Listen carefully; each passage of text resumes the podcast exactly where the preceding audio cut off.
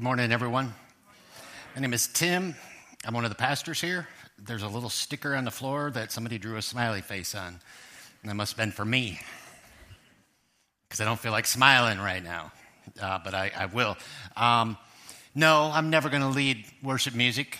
It's not going to happen. Uh, I can't sing. Um, I don't want to sing. I don't pretend like I can. I don't even sing in the shower. I don't sing by myself. I don't sing to the dog. Uh, and I'm certainly not singing to you. If I'm ever in charge, so what we're going to do is I've got a fantastic playlist, and we're sitting, uh, and it's going to be listen to my music. Uh, would you be all right with that? Okay, good. It was a chaotic uh, morning, actually, uh, with you know the storm kind of coming through. I love springtime. I don't know if you've seen blossoms out there. You know, it's a it's a beautiful time of year, but it's taken a minute to get here, right? It's been a long, long winter. And I can say winter even though it's actually spring uh, because we've had snow a couple of times in like the last six days, right? Anybody else get sad about that? Or is it just me? Like, I'm so tired of feeling stuck in the house, like I'm a prisoner.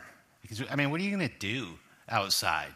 I mean, there's some of you that are going to go out anyways. You're weird. Uh, the rest of us are like, no, it's cold and miserable. What am I going to do? Now, I realized that was beginning to be my attitude. Uh, and, you know, being incredibly intelligent like I am, uh, I decided, you know, what would be best is, you know, if I can sit on my deck, you know, I've got a shelter and a heater, and I'll watch news. So I started watching news.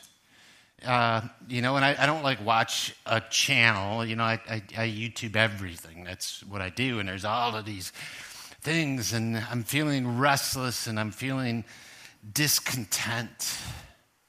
You know, I'm, I'm, there's something not right. And, you know, the, maybe it was the weather, maybe it was the news, maybe, you know, it was you. I don't know.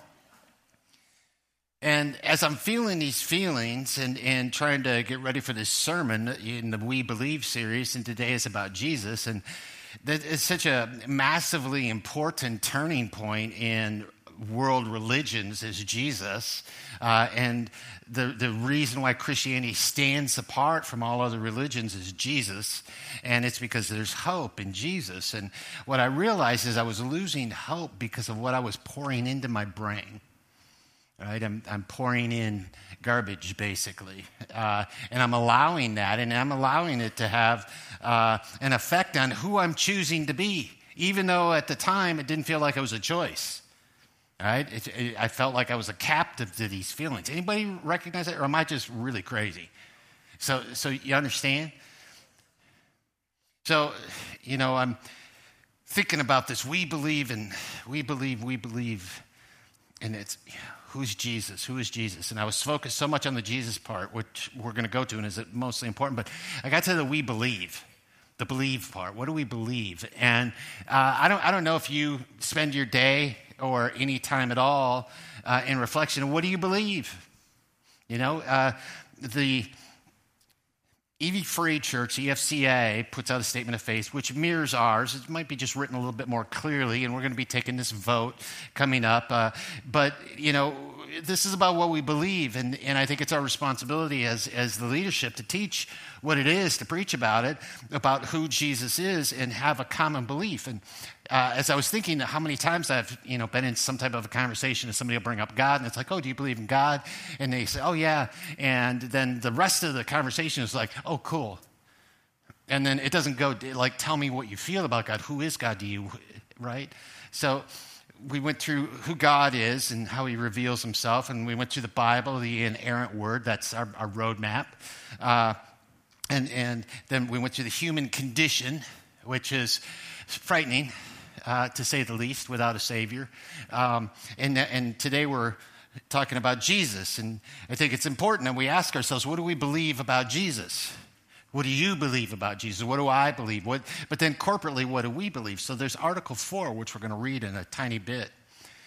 But in this world of discontent that I was feeling, you know, I, I didn't really like click, like, hey, I'm feeding junk in. That's not how it felt. That was an afterthought. Uh, but in, in this world that we're in today, what the world says is very, very vocal.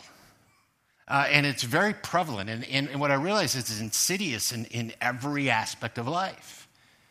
You know, there's this controversy, that controversy, there's all, all of these things. And it's like all of this noise, and I just want it quiet. I just want it quiet. Well, I had the power to create the quiet. I just chose not to for whatever dumb reason. I didn't do that. So it's like, you know, one of the things that gets me out of these feelings is music, right? I don't sing, but I listen. I'm, I'm a qualified, bona fide, amazing listener to music. And I make sure that in my car and in my home and on my deck that I've got stereos that can go loud because that's how God intended it. If I'm out listening to my music outside, so should my neighbors. That's just how it should be.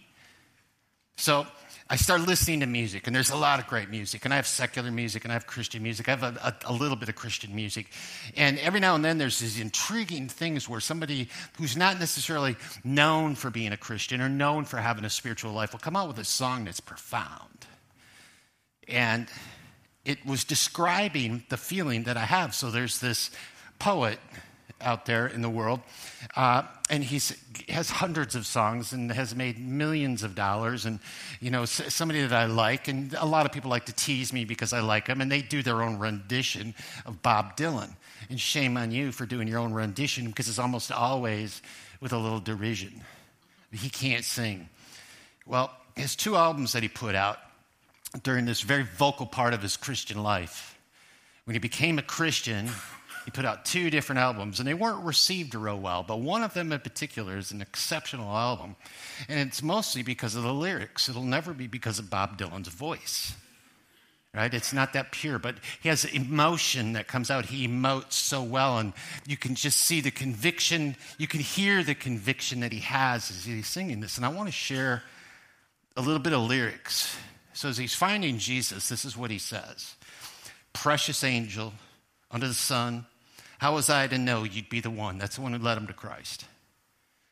To show me I was blinded, to show me I was gone, how weak was the foundation I was standing upon. Now there's spiritual warfare and flesh and blood breaking down. You either got faith or you got unbelief, and there ain't no neutral ground.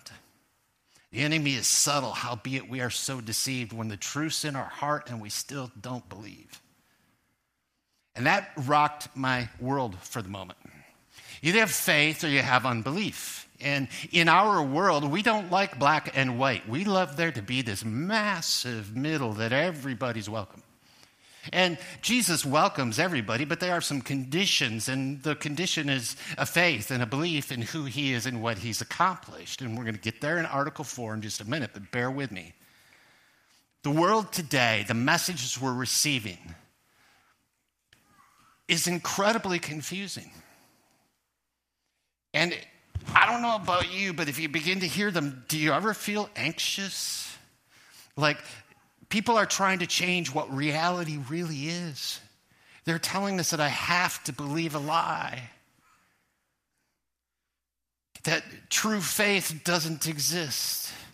And if you claim to have true faith, then you're a bigot or a racist or whatever word it is that's the buzzword for being bad today. And it's the exact opposite. So as I'm listening through, another person that I listen to, his name is Peter Himmelman, comes up, and uh, Peter uh, has high level faith in God. He's a Jewish man, and he's not messianic Jew. He's a Jewish man, but his way of speaking articulates ways that I can't. And this is what he says. He said, Well, these are the times when white is black and black is white. Let me say that again. Well, these are the times when white is black and black is white. So you better study your roadmaps very well. All of the answers are obscured from sight, and that, my friends, is the very essence of hell. And I realized that's what I was feeling. I was feeling an essence of hell in the world today that's telling me that black is white and white is black. And I know intrinsically that that's false. But part of me doesn't dare speak out because I'll get canceled and ruined. And uh, I, there really isn't much to cancel. honestly. Take a small eraser, gone. Very little influence in the world, but I have influence in those around me and those that I come with. And, and it, part of me wants to get angry and, and fight back and come back with apologetics and you know all these reasons why they're wrong and convince them with logic. And I realize that it's not me. It's not going to work that way. Something else has to happen. So Dylan says you either have faith or you have unbelief, and there ain't no neutral ground. So Jesus tells us that he spits out the lukewarm. You'd rather have either hot or cold. Either have faith or unbelief, one of the two. Preference to the middle ground, the gray ground. And I'm here to tell you today the black is black and white is white. And I'm not talking about all of the struggles in the world and all of the ludicrous statements that are happening and all of the posturing, because politics and posturing are evil. It just is. Because there's no Jesus in it, there ain't no neutral ground. Now, I'm not saying everybody that is a politician is evil, I'm saying the institution. And sometimes that voice is so loud that we forget we begin to subtly slip into the gray area because it's more comfortable. And as a body of Christ, it's our responsibility to have black and white. Now, there are areas of Christianity where we're going to have some gray areas. There's the big rocks, and that's the black and white. And then there's the small rocks. So, you know, do you have to be immersed for baptism or can you be sprinkled? Uh, it doesn't matter. Jesus says get baptized. We're not going to fight about that. But is there one true God and is Jesus our only hope? Yes. That's who we are because it separates Christianity from all other religions. We're the only one that has hope, that has rescue from the world we live in. And if you don't think we need rescue, listen to the news for two weeks and you will become as depressed as I was. It's terrible. Do you believe that there's no neutral ground when it comes to Jesus? I do. So the article of faith is, is something I want to share with us right now. And it's talking about our belief. And I wonder where you are in your belief. And that's part of the purpose of this sermon is to question you, not to question how or why, but do you believe? And if you do believe, what do you believe? Because I don't know if that question gets answered very often. So, this is the Article 4, Jesus Christ, from the EFCA. We believe that Jesus Christ is God incarnate, fully God and fully man. One person in two natures. Jesus, Israel's promised Messiah, was conceived through the Holy Spirit and born of the Virgin Mary. He lived a sinless life. He was crucified under Pontius Pilate, arose bodily from the dead, ascended into heaven, and sits today at the right hand of God the Father as our high priest and advocate. Now, that is incredibly well written. And I absolutely love it because it articulates something really simple. Now, we can go into depth in every aspect of that, but, but Article 4 states that Jesus is the promised Messiah, that he is God, that Jesus was born of a virgin. Think about that for a minute. Blow your mind. Because our rational world is going to say, hey, you fools, how could you ever believe that? Well, I also happen to believe that Jesus spoke the world into existence, so I don't have much of a leap of faith from that point to this one. That he lived a sinless life. The world will tell us, yeah, he was a good guy. No, he wasn't. He was perfect. And he was fully human while he was perfect. He had all of the same temptations and all of the same feelings that we have. He was fully human and he lived a sinless life. We know that he taught disciples, that he had a ministry. There's a whole bunch of his life that we don't know about. Someday maybe we'll find out when we're with him. But we know this a little bit about his life, and it, all it does is lead to the cross. It leads to Pontius Pilate, the judge.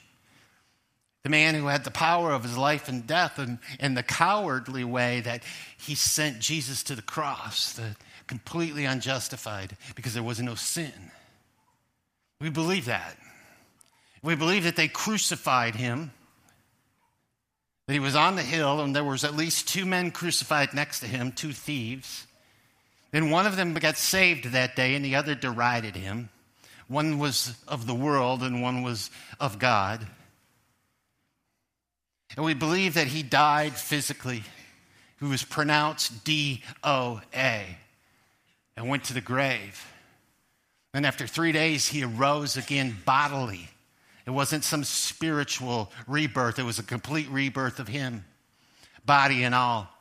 And that he ascended after a little while to heaven where he still resides today. And he sits there and he is our advocate and our high priest. Do you believe that? So if someone were to ask you, could you recite that back? You know, is, is that the requirement? You know, to get into heaven? No, I don't think it is. See, if, if, if that were the case, you know, certain people test really well, and I'm completely the opposite of that. As soon as, you know, I hear the word test, my palms sweat. And if they say, here's a pencil and some paper, and this is what you're going to do, my mind goes blank and I can be proficient in whatever it is. But as soon as there's this test and there's a level of authority over me that's going to judge me, otherwise give me a grade, uh, something happens and it doesn't go well for me. Does that mean that I don't understand the subject? No, it doesn't mean that at all. It means that I learned completely different because if that same person were to sit down with me and we began a casual discussion and there was a little Bob Dylan playing in the background, I'm going to pass that test with flying colors because I'm different. And God knows our hearts. So it isn't a matter of memorization, but it's a matter of, okay, we've had these experiences. So what is your experience? Well, this is how mine works. My experience was uh, I end up in a terrible position and, and, and I'm in uh, rehab and then I'm at, at, meetings afterwards and, and uh, there's the first three steps and you know, the first one is that my life had become unmanageable, that, that I couldn't manage my own life anymore. And I had to actually believe that. Now, I want you to put yourself in that position where you have a bunch of people in authority, and, and you also have these people that supposedly love you, confronting you, saying your life is out of control. You don't know what's going on. And you actually have to believe that in order to change that. Well, of course, I did it the very first time and I did it perfect. No, I didn't. It was really hard. It was really hard to admit that. I had to become small. And that was the last thing I ever wanted to become was small. So I become smaller and smaller and I finally get over myself and, and I begin to go, okay, maybe I'll try this again. And I was really PO'd because God got reintroduced into my life. I'd spent 18 years in the church and I didn't believe any of it and I didn't want any of it. I was running away from it. And here I am back to the God factor. And so I've got a choice. What am I going to do? Well, my experience was kicking and screaming. And then my experience was is I was still very immature as a human being at that time. And even though there's this God in my life, I don't have a clue. And I'm told it's of your understanding and so I went for a long time, and I finally had some smart people long ago say, maybe the God you're trying to turn your life over to is the God of your misunderstanding. Now, my, I've got a friend named George who still uses that phrase regularly, and it's awesome. And it reminds me Was it possible that there was a God of my misunderstanding? Was it possible there was a Jesus of my misunderstanding? And the answer was irrevocably yes. Now, I'm still learning today. I haven't arrived, but things have changed since then. So, in order to say what my belief was, what my knowing was, is I had to go through an experience. And I have that experience rattle everything to the core. Now, some of us aren't that dumb, and they don't have to have that much pain. That bless you. That's awesome. But some of us out here are still in that mode of, of pushing back, and we begin to use our intellect. And intellect is a really dangerous thing because intellect often leads to pride. And some people are really good, man. They'll carry around little pamphlets or they got all of these facts and figures and they, you know, whatever it is, and they can argue something left and right and left and right. And they're always right. They always end up right. No, they just know how to argue better than everybody else. Rarely are they right. So the world is telling us this Jesus, yeah. Who is he? Who is he? Well, I think simply he's our hope. If I had to narrow it down to something really, really small, which matches my brain, he's my hope. He's my only hope. He's the only hope for the church. He's the only hope for my family. He's the only hope for my life. He's the only hope for salvation. But He's also my only hope for living on this planet. And I don't want to waste my time on this planet. I really don't. I want to be significant. And I don't mean in front of other people, I want to be significant alone. And God had to get rid of all the brush in my life and cut it down and, and, and make it so that I could view a field of my life and, and actually see clearly who he is. Because everything that was in front of who he is was just brush that needed to be whacked down. In Matthew 16, verses 13 through 18, it says this Now, when Jesus came into the district of Caesarea Philippi, he asked his disciples, Who do you say that the Son of Man is? And they said, Some say that John the Baptist, others say Elijah, and others Jeremiah or one of the prophets. He said to them, But who do you say that I am? Simon Peter replied, You are the Christ, the Son of the living God. And Jesus answered him, Blessed are you, Simon, Simon Bar Jonah, for flesh and blood has not revealed this to you, but my Father in heaven has.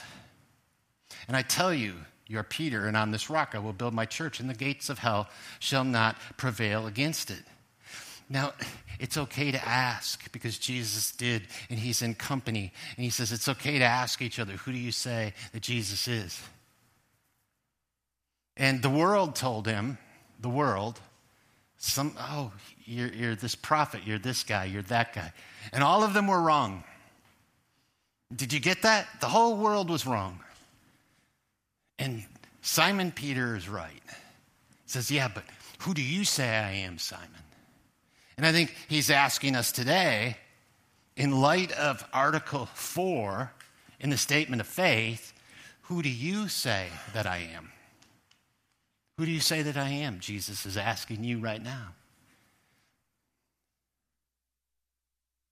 I'm letting it be quiet for a second on purpose as you process who do you say that he is?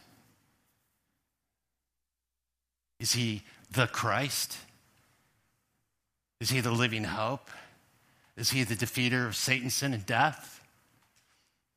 Is he the thing in your heart deep down that gives you purpose and meaning? Is he the one who showed you what love is so that you know how to love outwardly as well as inwardly? Is he magnificent? Maybe the world is telling us something different.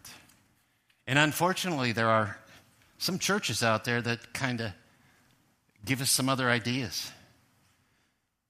So maybe this is who you think Jesus is. Maybe you think he's a good example Jesus, who shows you how to help people change the planet and become a better you. And maybe he's spiritual Jesus who hates religion, churches, pastors, priests, and doctrine, and would rather have people out in nature finding the God within while listening to worship instrumentals. You can laugh. Isn't all that serious. I love this one. Maybe he's entrepreneur Jesus. Who wants you to live your best life, reach your, our full potential, reach for the stars, and buy a boat. My least favorite one, because I really don't like hippies the hippie Jesus, who teaches everyone to give peace a chance, imagines a world without religion, and helps us remember that all you need is love. Hey, you, don't, you need some food too. So does your neighbor. Maybe it's gentle Jesus who is meek and mild with high cheekbones, flowing hair, and walks around barefoot and fair skinned. I don't know. Have you ever thought about it? Who is Jesus to you? Uh, there's two, well, actually, I'm going to give you three more. There's therapist Jesus, who helps us cope with life's problems, heals our past, and tells us how valuable we are and not to be so hard on ourselves. Or open minded Jesus, who loves everyone all the time, no matter what, except for people who are not as open minded as you. Oh man, does that sound like today? Or what? And lastly, it's probably my favorite one Tim Tebow Jesus, who helps athletes run faster and jump higher than non Christians and determines the outcomes of Super Bowls. Who do you say I am? The statement of faith is very clear. Born of a virgin, sinless life. Pontius Pilate, murdered on the cross, died, physically rose, and now sits on the right hand of God as our advocate and our high priest. He's our advocate. That means his eyes are on us. And early on in my desire to understand who God was, it was all for personal benefit. I was much more of the list type of uh, a guy. And when I thought Jesus' eyes were on me and they said that, I always took that as a threat, right? Like he's watching when I insert dumb thing. And, and I, I kind of believed that for a while. And, and even today, like in the negativity of the last you know, a couple of weeks that I've allowed myself to have, uh, that's kind of the picture I had of who Jesus is, is he's kind of looking down with disappointment and furrowed eyebrows. I don't have any eyebrows, so you couldn't see that, but and I realize that's not it. His eyes are bent towards us. And through Jesus' eyes, it means his heart's bent towards us. And it isn't in condemnation. He tells us he's not here to condemn. It's in hope. It's in love. It's in understanding. It's in grace. It's in joy. He looks at us and he does smile. Us. Not always our actions. But he's so magnificent that that love doesn't end just because I make a bad choice. His eyes are bent towards me. And that should mean something spectacular that the creator of the universe has eyes on me because he knows me. He knows I'm not going to lead worship here. He knows that. There's a lot of reasons.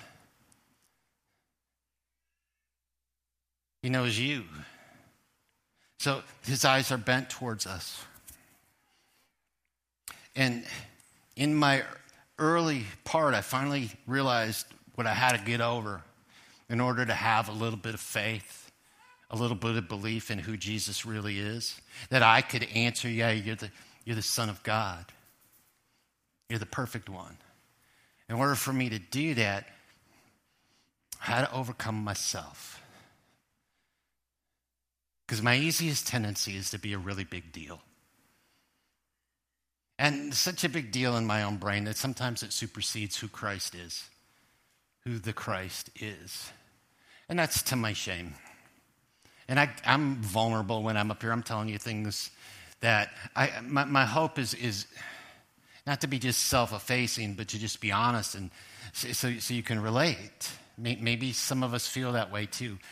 And I have my glasses off and I can't see anybody, but this would be a really good time for all of you to nod your head. Right?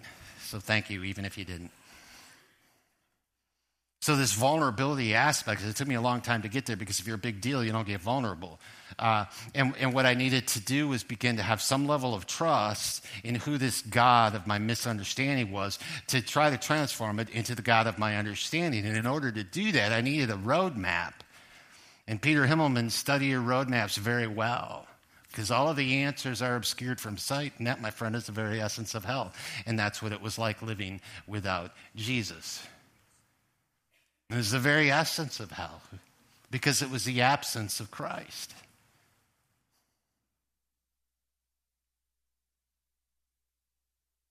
Do you live in the absence of Christ?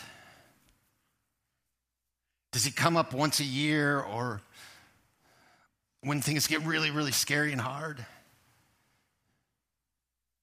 Are you holding on to a level of bitterness that is so profound that it has erased the Christ?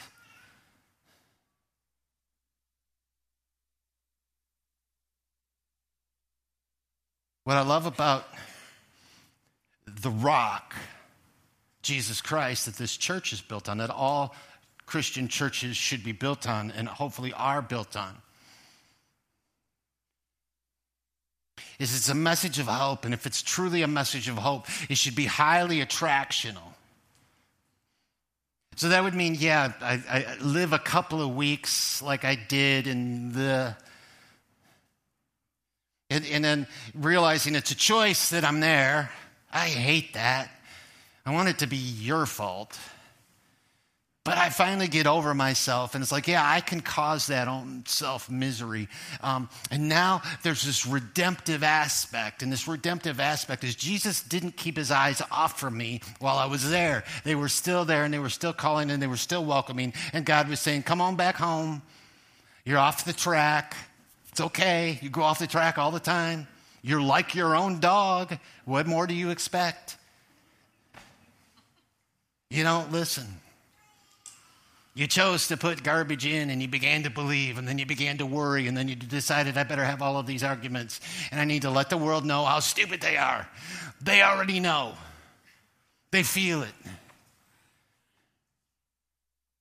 See, the world has some areas that are black and white. And it's called truth and lies. They exchanged the truth for lies. I exchange the truth for lies sometimes. And I need my roadmap, scripture. And sometimes I need my audible roadmap, my, my Google, whatever it is that tells me when to turn. That's you and John and Britton and whoever teaches, and it's, it's other podcasts that I can listen to, and it's, it's the written holy word of God. Because I suffer from the human condition that we talked about last week, I am lost and I am failed. I am the original sinner. And left to my own devices, I live in the essence of hell. And I don't ever want for me the promise of eternal salvation to be the reason why I follow.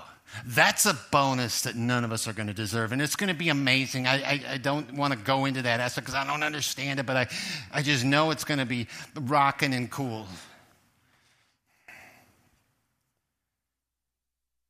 But I want it for today. Because the feelings that I have and the spiritual part of me is as real as the day is long. And I can do whatever I want to try to numb that, to stop that.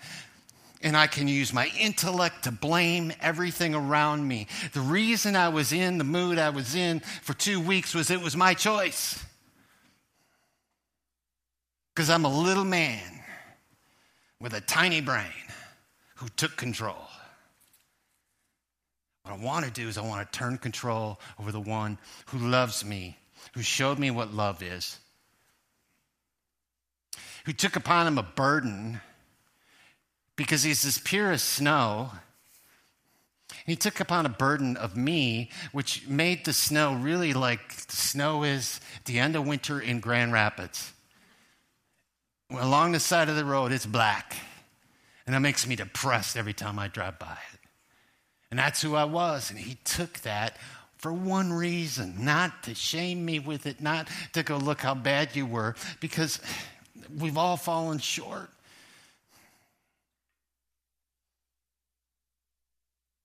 Took it because of his love for us. And if I choose to live that way, I have to realize that it's not me that figured it out. See, it says in that little bit in Matthew. Yeah, it's, it's not flesh and blood that showed you this, Peter. So, what that means is it wasn't you being the most brilliant apologetics person in the universe, that you're the best Bible studier, and that you've researched all over the place because your human intellect will never find a God. But God will find you. It is through Him that you know who Jesus is. And God is evident all the time, everywhere, if you look hard enough. So, who do you say that I am? Maybe this is the first time that question's ever been asked of you. Maybe you are clueless. Welcome. Maybe you think you have it completely figured out. Welcome. Maybe you're somewhere in the middle. Welcome. But we should never be afraid to ask each other what Jesus asked others. And we should never be afraid before that happens to ask ourselves. So, this is a rhetorical question where you don't have to say it out loud. I would encourage you to, because that makes it more real. Who do you say that I am? He's the Christ, He's the hope, He's love, and He's discipline, and He's black and He's white. He's the truth, He's the anti lie, He is joy and peace. He's empowering. He sees you as an individual. He knows your circumstance. He knows your excuses. He knows your wins and he knows your losses. And he is accepting of you. The thief on the cross didn't list Article 4 to Jesus. He said, Truly, you're the Son of God. Remember me. Jesus, knowing his heart, that's all the test is. It's where's your heart? So the band's going to come out here in Manistee, and I'm going to ask if you'll bow your heads. We're going to pray, and then we're going to worship in song one more time together. Father in heaven,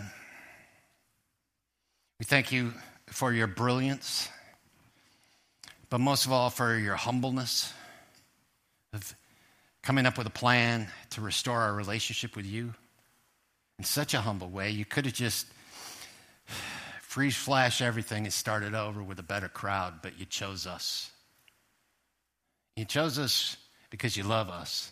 And your desire was that we freely love you back. Forgive us for the times when we treat Jesus as the therapist or the hippie or the prosperity Jesus. Thank you for the times when the Father teaches us who Jesus really is, that we have no pride in our knowledge of that, that we have pride instead of your revelation to us. Father, be with us all this week. And I know that I know that I know that you're going to make yourself evident this week. Help us to have eyes to see it and not excuses to be blind. In your blessed name, amen.